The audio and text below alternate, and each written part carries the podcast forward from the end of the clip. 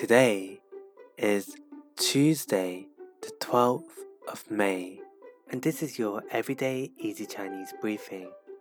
大家好, this is Lin Lao Shi from Everyday Easy Chinese, and in each podcast episode, we'll go through one new word of the day and practice how to build different phrases and sentences from this word. Today, I want to cover the word 前前 which means before.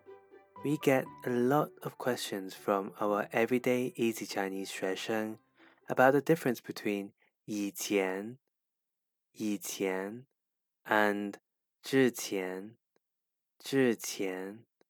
They both mean before. Well, let's start with 以前, which means before now. So this point in time now. So we can say for example, 你以前住在哪儿？你以前住在哪儿？Where did you live before? Now compare this with 之前, which is used when you want to express that something happened before a specific time or point in time.